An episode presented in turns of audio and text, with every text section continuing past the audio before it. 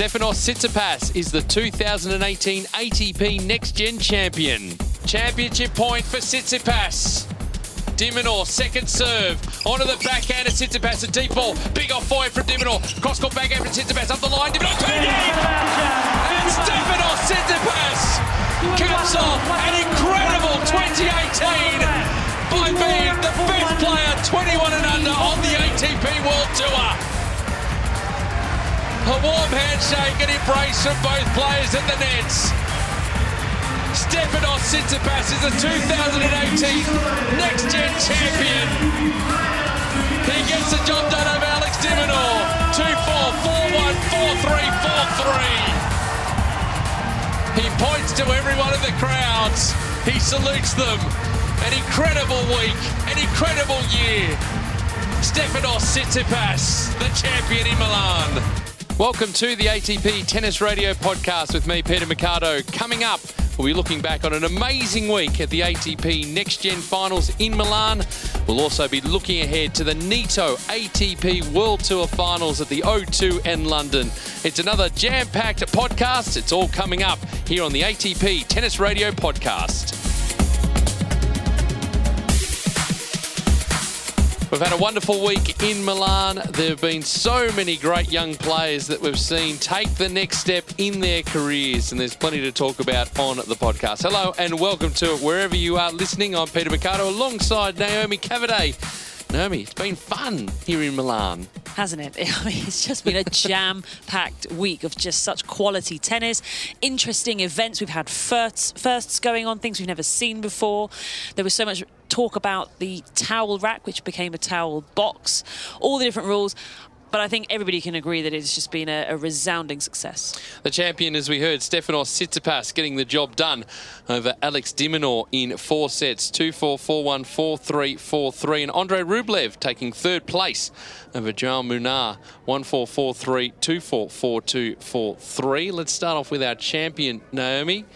Stefanos Tsitsipas, a little bit of pressure coming in because he was the top seed with Sasha Zverev not appearing because he'll be at the Nitto ATP Finals in London. But he played it so well. Yeah, there were times where he did struggle occasionally. He was put under pressure, but boy, he got through and he was super impressive in this final. Yeah, he, he really wanted to make a point. I think, coming into this tournament. He wanted to show that he is the most experienced player of the field. He has achieved more and he has been playing so consistently well. I mean, earlier in the year, four top 10 players in one event that he took out. Extraordinary stuff from him. And uh, he really was just on a mission from the beginning. He got quite tense against Andrei Rublev in the semi finals and he really was getting quite frustrated with himself. But on the whole, been fantastic performances. And the one standout for Tsitsipas above everybody else is just how well he played the big moments, the tie breaks, the tight points. He just understood what he needed to do and was consistently delivering quality at those times. Yeah, he went through the tournament undefeated, so he gets a, a nice cash bonus for doing that as well. The second uh, time we've run the next gen finals, the second time the champion has been undefeated. Hyeon Chung achieving that last year. Word on Alex de Minaur. Uh, we've got a great sense over the course of this year. Things may be working a little bit ahead of schedule, as we talked about throughout the coverage on ATP Tennis Radio, but there is a, a level head on young shoulders, and I think the sky's the limit in terms of what he can produce. It's always that pressure, as with all of these eight players who turned up for the event, to back up what they've done in 2018 and 2019. But you just get the feeling that from de Minaur's point of view that he should be able to handle that pressure. Yeah, I mean, just with the way that he has responded in, in this sort of situation, he really wanted to win this tournament. That is for sure. He just came up short against a fantastic player in Tsitsipas. And for de Minaur, he's just dealt with everything so well, and he's just struck a really perfect balance of being so demanding of himself within matches. When we we were listening in on the the coaching conversations, and he even when he was two sets up, he's saying, "What's wrong with my serve? How can I get better? What, what am I doing wrong?" And he has such high standards. But as soon as he finishes, he'll say, "Oh, that was fantastic. I'm really pleased with my performance." And it, so he does understand that balance. So he's really enjoying himself. And actually, one of the sets he played against Tsitsipas in the final, he just sat down and spoke to his coach and said, "Well, that was a lot of fun."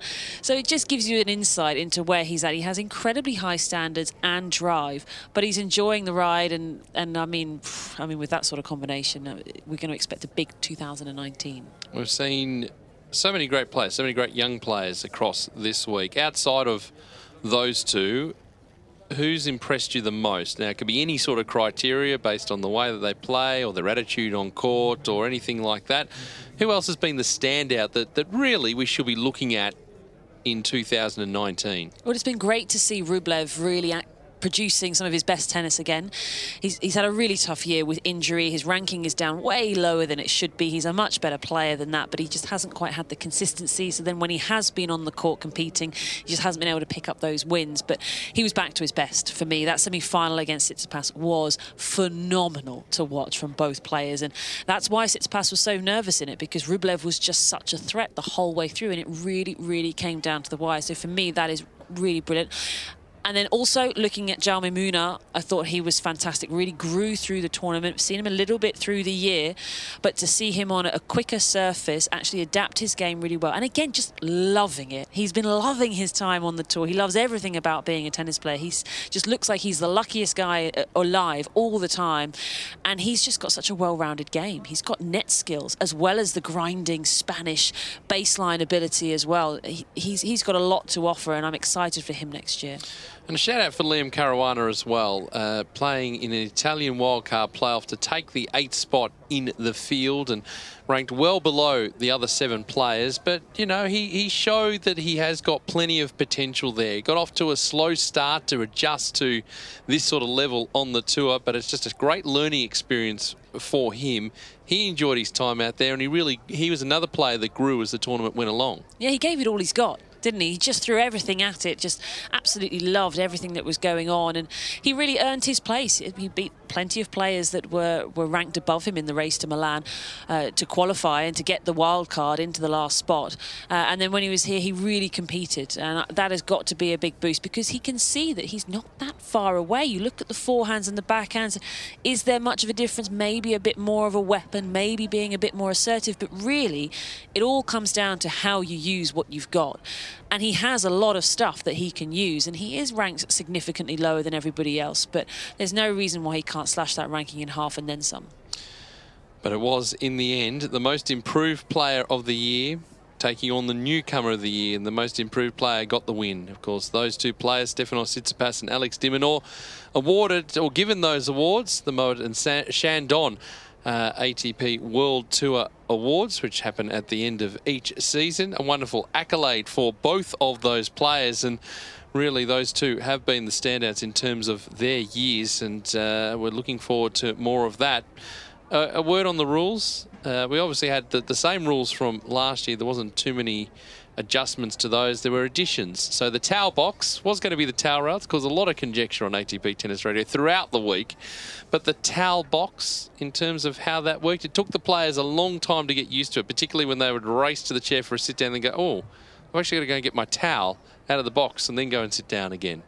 Just needs a little more tweaking for me. I really like the idea of it. I, I think it can work well. I, I think that uh, it would be easier for players if they had a, a towel each end maybe you have a different box for each player or you have a different colour towel for each player however that works. It would just help them keep it a bit pacier because they did they kind of kept going to the changeover and then remembering they had to go and get their towel. And actually if you just had one each end you wouldn't have to go get it at all. You just go and use it as you want and then you carry on with the match and it would keep the rhythm a little better. Some of the players had a couple of grumbles but it was just because it's a habit it's yep. just a really tough habit for them to break. All of the other habits, you know, playing the lets on the serve and whatever else it might be, the Hawkeye. Actually, there were a couple of people tried to challenge. Yes. I wanted to see it on the, the screen because they show yeah. the close calls on the big screen. And Yeah, just wanted to see how close they actually was. Yeah, or ask they ask the umpire sometimes, what did you think? Yeah. They're probably going to agree with Hawkeye Of on course. that one. I'm not, I'm not going to disagree with that. Uh, but yeah, I mean, on the whole, as I say, just maybe a couple of tweaks for the for the, the towel rule would be helpful.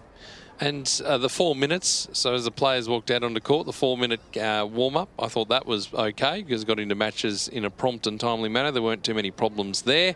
Uh, we didn't get to see the video review system for the sort of subjective calls from the umpire, like double bounces or net touches or things like that.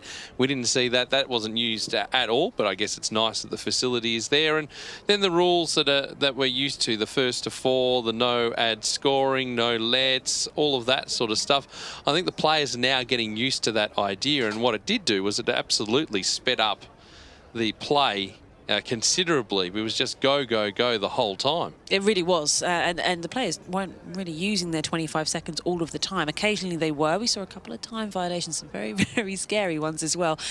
Um, but uh, yeah, they they weren't necessarily taking a long time looking at the clock thinking, oh, I've got 10 seconds left, so I'm going to use it. They were just playing at a pace. The whole thing was just lifted and faster and zippier, and it was snappy, and uh, I really enjoyed that. Yeah, all in all, it's been a great week, and, and Milan puts on a, a good show, and it's great to see that these players get the opportunity to expand their profile. Yeah, I mean that's that's the perfect thing for Jaume Munar. I think we've seen him through the year, but to see him like this so consistently through the week has been fantastic for all the players. Gives them a huge platform. We saw what happened to the class of 2017, so just watch out for these guys. And watch out indeed, because uh, one of the next gen players who's been consistent has been Sasha Zverev. He hasn't been able to play in the next gen finals because he's been busy preparing for the Nitto ATP finals, which is uh, coming up. We'll have a preview of that a little bit later in the podcast. But Let's hear from those who've been making Milan. And this whole week, our man on the ground who has dominated from start to finish, Barry Cowan, been busy speaking with those that make this tournament possible. From those behind Hawkeye to the DJ, who Naomi was particularly impressed with, to the tournament director, Ross Hutchins, and Senior Vice President of Marketing, George Ciz. And that's where we're going to start from, talking about the success of this year's tournament. It is the tournament director, Ross Hutchins, and the Senior Vice President of Marketing for the ATP World Tour, George Ciz. Well, it's been such a busy week here in Milan, the second next gen finals, and two men who've also been incredibly busy, but no doubt have enjoyed the success of this event. Ross Hutchins, the tournament director, and George Ciz, who's the senior vice president of marketing. What a success this tournament's been, George. Uh, it's been awesome. It's amazing. With uh, it blew us, uh, blew our wildest dream away. You know, we, we thought it was great last year, and this year to come back into this amazing arena with this fantastic crowd. I mean, you look at it, we have been we've pretty much full capacity from first session. Uh, fantastic atmosphere, the Italian fans coming through. But really, what does it for me the most is you see it on the players, right? Ultimately, the stars of the show completely bought into the into the uh, format, into the tournament, into the event, and they playing every every point like it's the last point, and and that's what that's what creates everything else, you know. So it's been it's been fantastic. We're very very happy. Well, Ross, the players always turn up a couple of days before. The media always turn up a couple of days before, but that's not certainly the case for you as tournament director.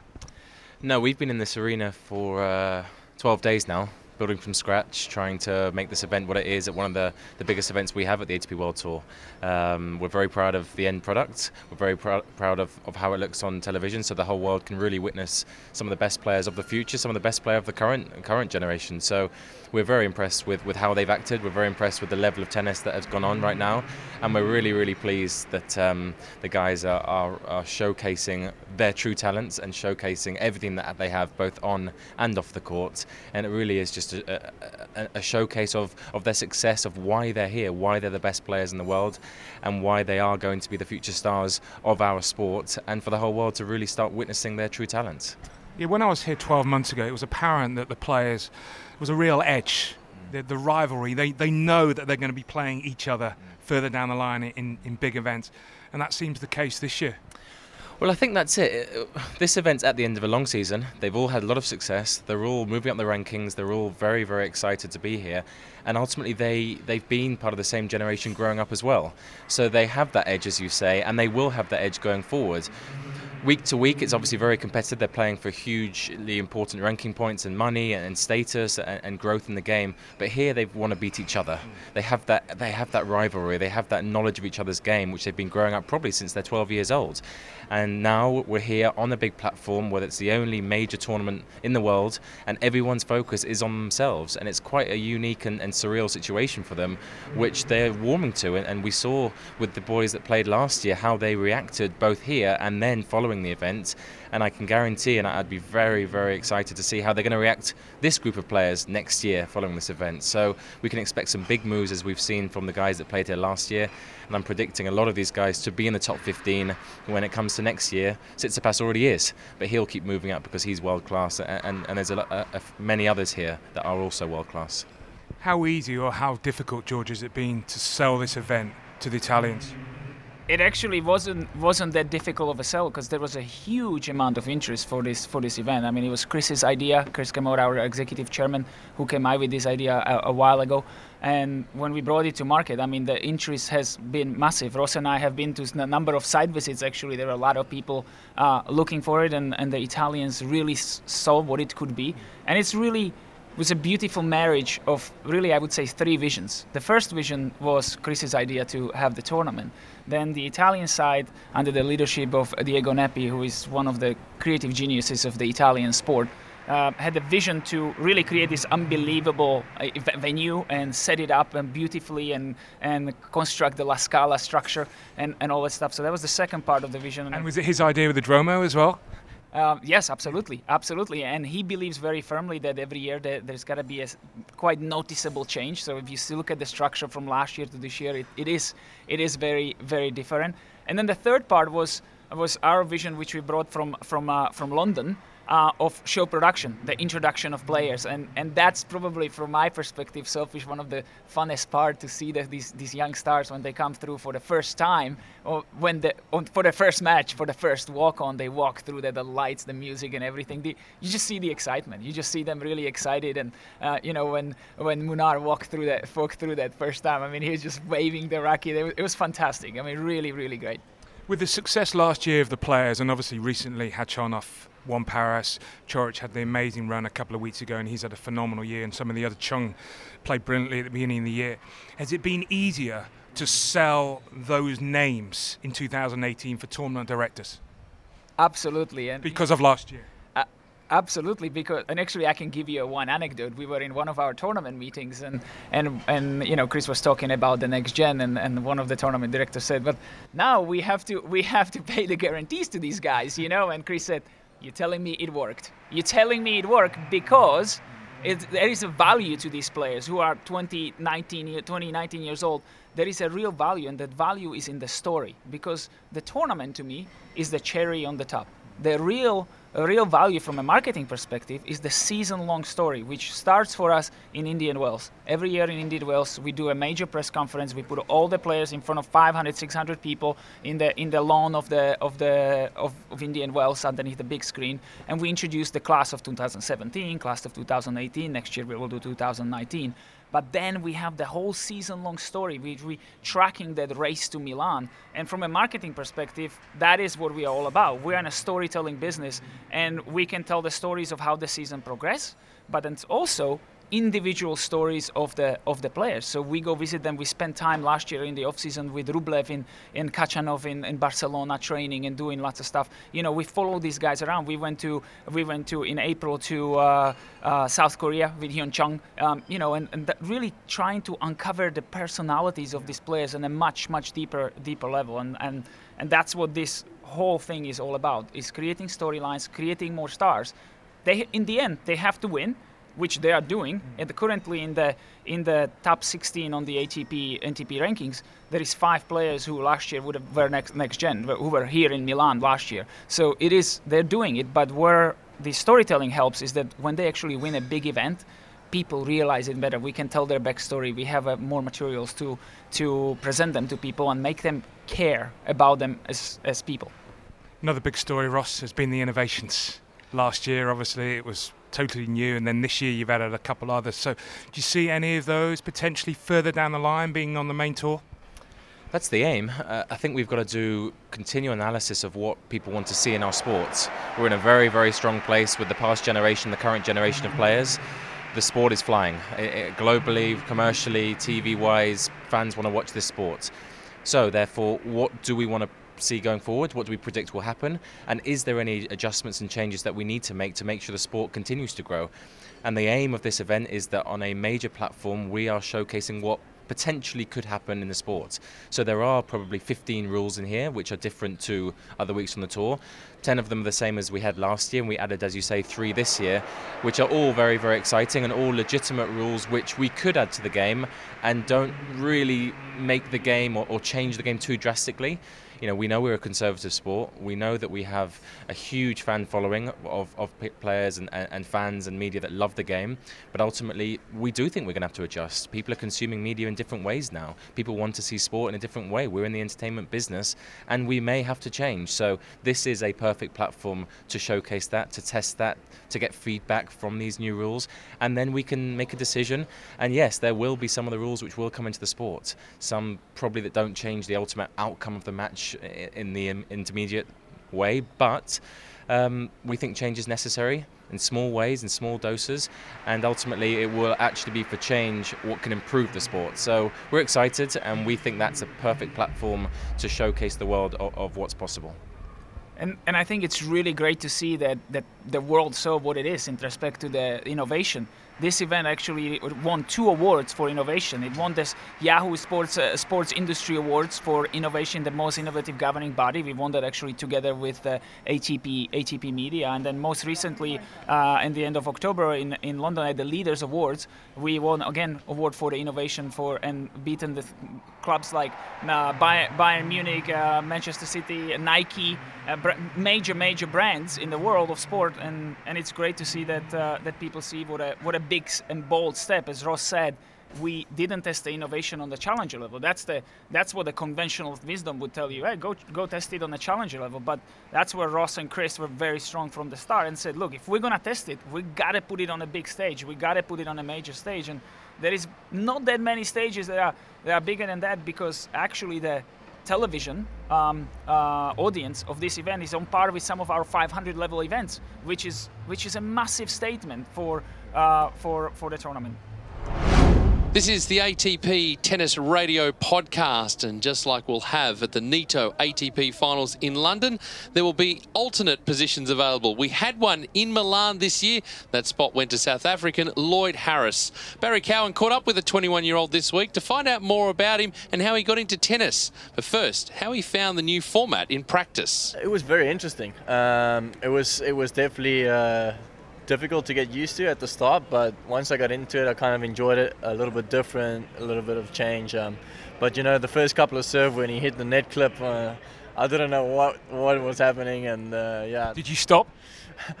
I actually made the shot like the three times it happened, but then afterwards I was so out of position because I didn't recover to hit the next ball. So uh, yeah, it was difficult.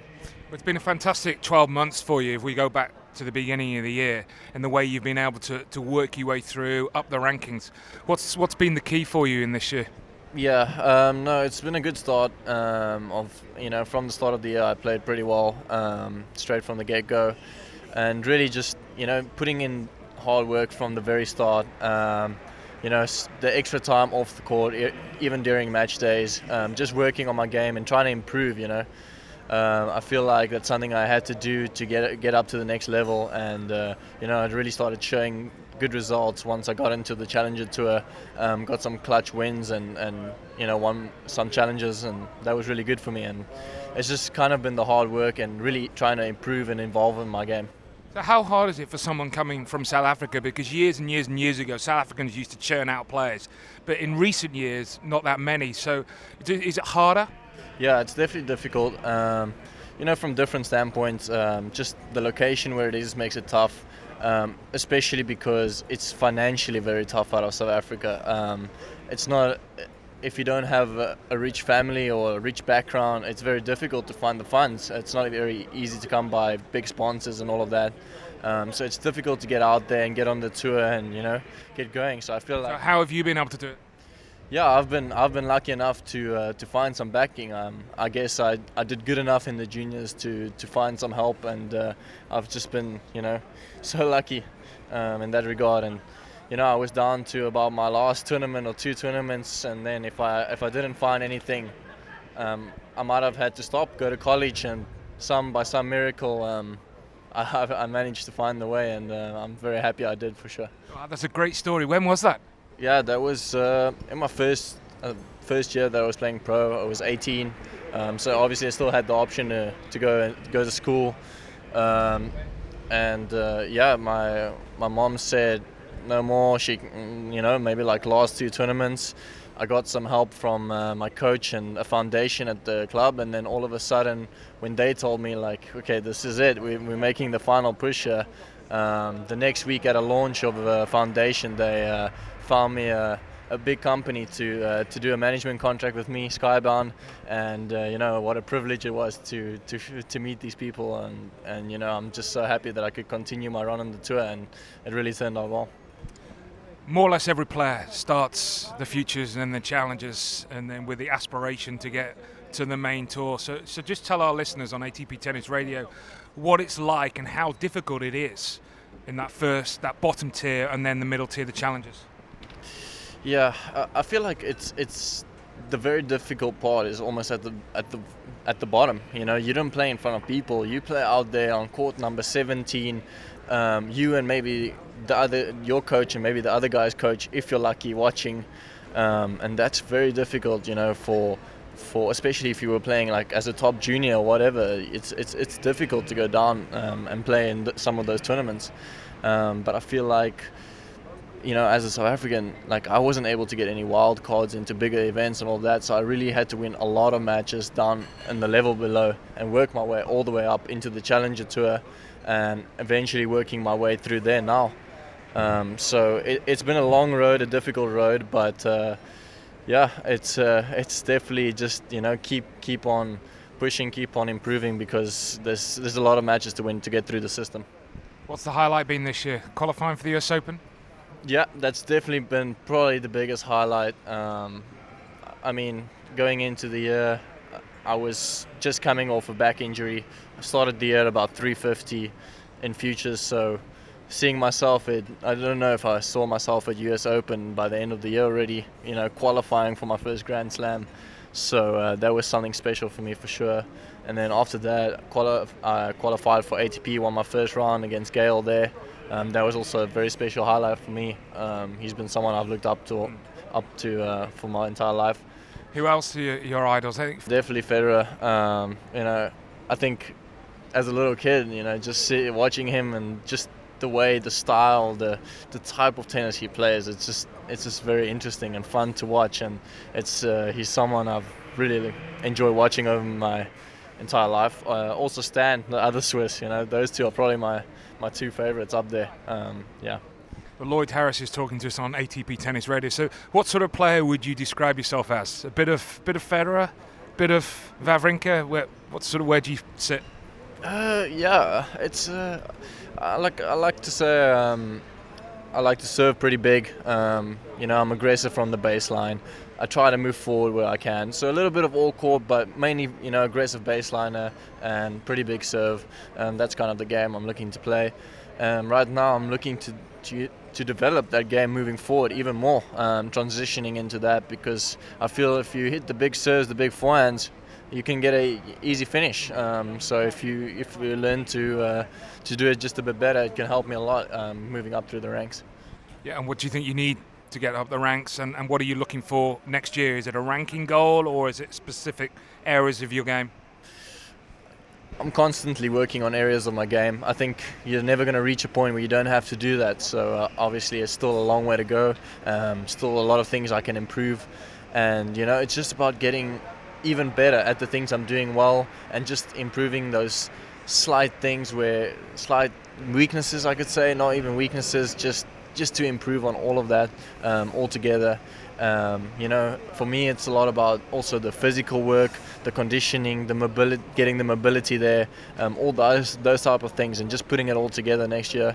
Um, and yeah, I mean, ranking goals, obviously there will be, but um, if I get the game right and put in the hard work, that will come naturally.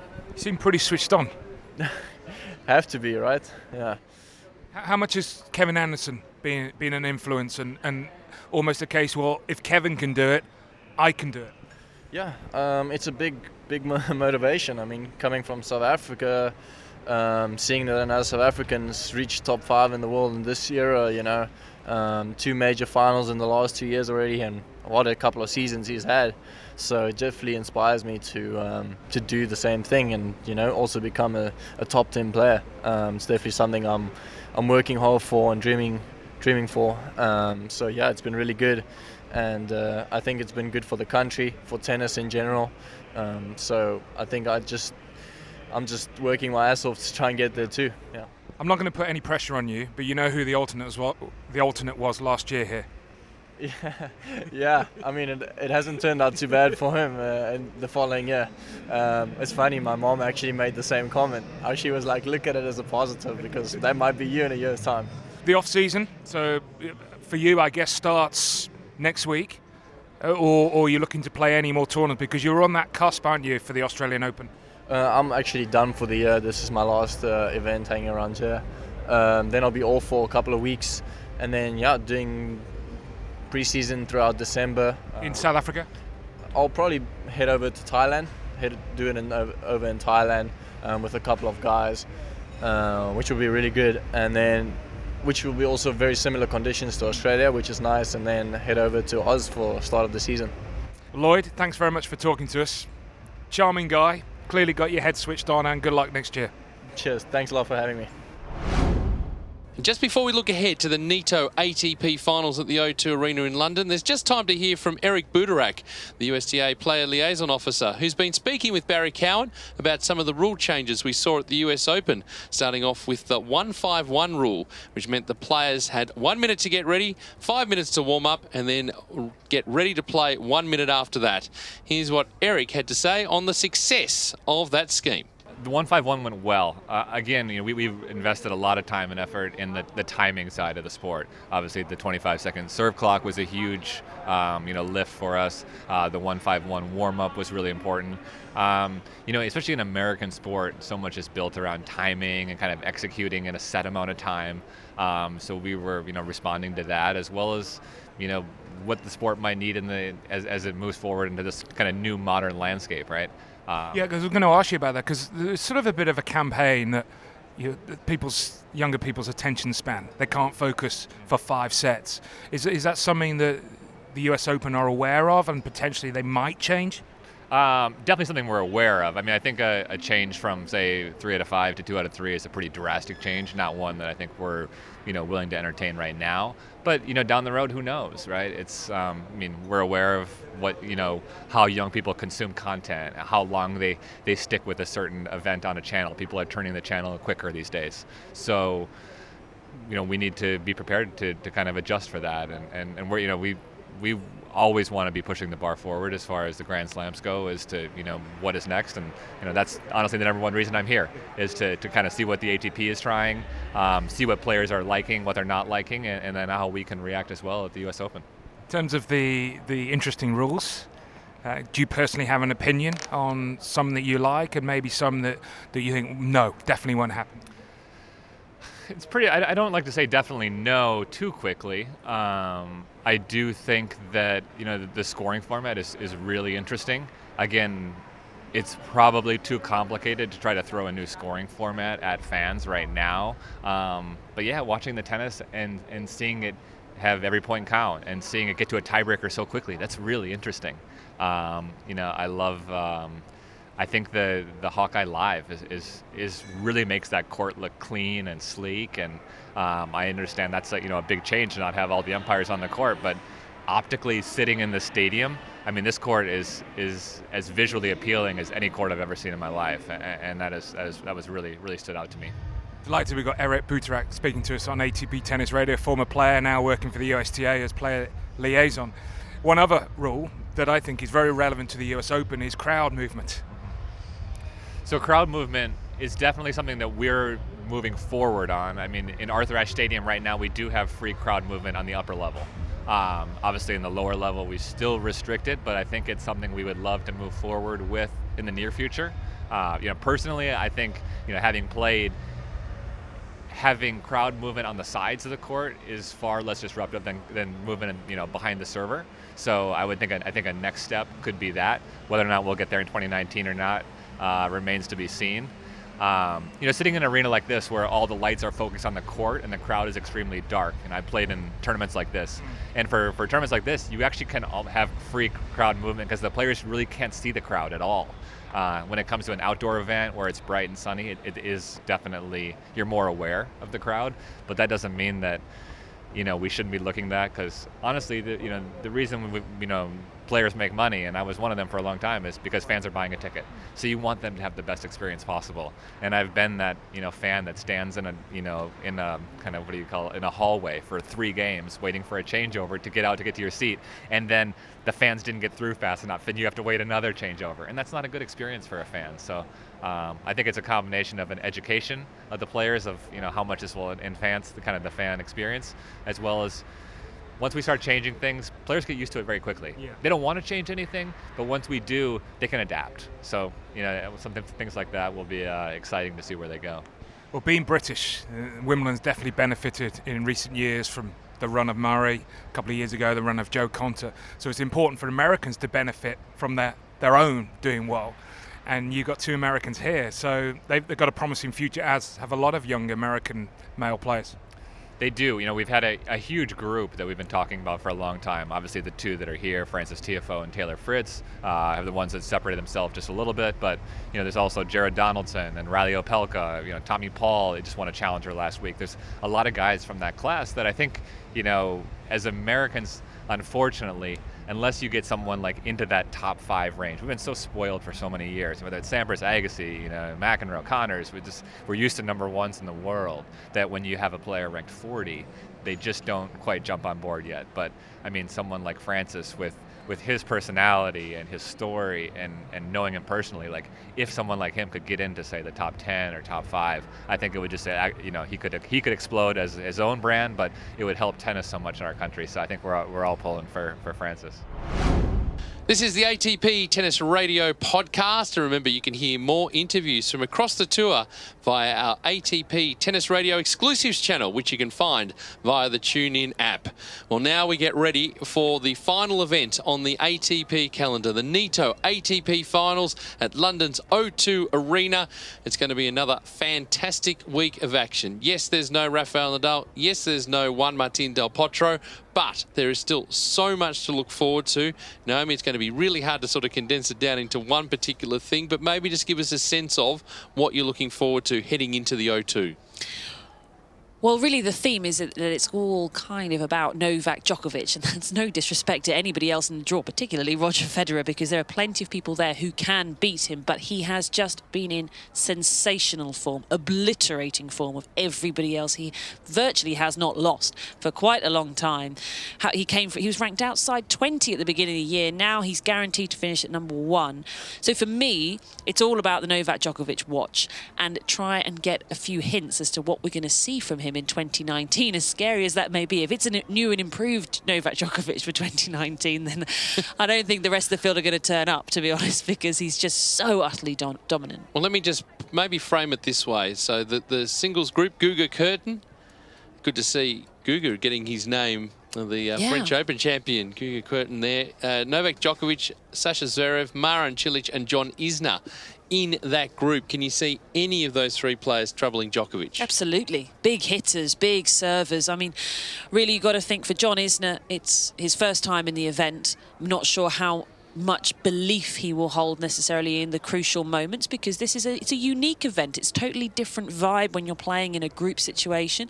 Also for Marin Cilic, he's struggled at this tournament, really surprisingly so. It's a great surface, it's a great time of year for him, but he has really struggled to get wins on the board against the big players. So I have question marks over those two, but absolutely on their day, they 100% could take out Djokovic. Zverev is the big one to watch. And there. that's the thing. Every round robin match is just like a final. That's how you have to treat it. In the other group, Group Leighton Hewitt, we've got Roger Federer, Kevin Anderson, Dominic Thiem, and Kei Nishikori. It'll be Federer first up against Nishikori, but Wow. Uh, Federer, we saw at uh, the Rolex Paris Masters produce some sparkling form, like the Federer that we've come to know and love, the one that has won so many Grand Slam titles. But you look at that group, and that is a really interesting group. You'd have to say, notionally, that Federer would have to be the favourite, but Kevin Anderson comes in in sparkling form. Dominic Thiem can show that he's can get it done on a hard court, and Kei Nishikori's had a really consistent back end of the season. Well, that's what I really love about the whole tournament is that everybody's in form, everybody's winning matches. But you've got to say that that group looks pretty good for Roger Federer because there aren't huge hitters in there. Yes, Kevin Anderson has an extraordinarily dangerous serve, that's for sure, and he picked up a big win against him at Wimbledon earlier in the year. However, Federer's not going to be overwhelmed by any of those players. He's going to be able to get into the match. So even if he's not quite sharp, as we have seen from him through the year, he's been a bit patchy with his sharpness he, he has a bit of time, he has a bit of breathing room. If he was chucked in the other group with Zverev, Cilic and Isner, he wouldn't have any breathing room at all. He would just have to play at his best all the time. So he does just have a little bit of give. But, I mean, if he's off more than a fraction, then he's going to be in trouble because they're all just phenomenal players. And what has Nishikori done since he's come back this year? It's been exceptional. Quick word on the doubles as well, because uh, Group Knowles and Nestor sees the number one doubles team in the world. They're going to finish number one, uh, Marach and Pavic. We've got Kubot and Melo, the three seeds. The five seeds, Mike Bryan and Jack Sock. And the eight seeds, Herbert and Mahut. And in the doubles group, Llodra Santoro, we've got uh, the second seeds, Cabal and Farah. We've got Murray and Soares. We've got Klaasen and Venus, the six seeds, and the seven seeds, Mektic and Peya. This is really interesting because there is such a high level when we get to the doubles. And if you are planning on heading to the O2, make sure you get there for the doubles action because to see it right at the very pointy end, the very best in the world, is something amazing to watch. It is so entertaining. And this, for me, this is the strongest field we have had for years. It is unbelievable, those pairs, because they've all played incredibly well through the year, winning titles all over the place. But also, all of those pairs are so well established. They've played with each other for such a long time, with the one exception of Mike Bryan and Jack Sock, who have arguably been the best pair of the year. They didn't play a full year together because Mike Bryan was playing with Bob Bryan. But it's I mean, if they're the one pair that hasn't played with each other for, for such a long time, so the partnerships are so set in stone, they're so in sync, and it's been highly competitive. You've got to look at some of the pairs that didn't make it just to figure out how strong it is. Kontinen and Peers not making it, Rojer and Tecau not making it, just just outside, and uh, and that just shows you what these teams have been produces producing. Can I maybe ask you for a winner? Oh. No? Yes. Yes? Yes. Go. Sock and Bryan. All right, and singles? Djokovic. Okay, speaking of Novak Djokovic, the 2018 ATP World Tour Awards presented by Moët and Chandon have been announced and the world number one, of course, and the comeback player of the year, deservedly so, going to Novak Djokovic for his amazing comeback this season. The number one doubles team in the world, Marach and Pavic. The most improved player of the year, voted on by the ATP players, went to Stefanos Tsitsipas. The newcomer of the year, also voted on by the ATP players, Alex de Minaur for the Australians' rise from outside the top 200 to being uh, well up there, number 31 in the world. The Stefan Edberg Sportsmanship Award voted on by the ATP players went to Rafael Nadal, recognising the Spaniard for his fair play, professionalism and integrity on and off the court.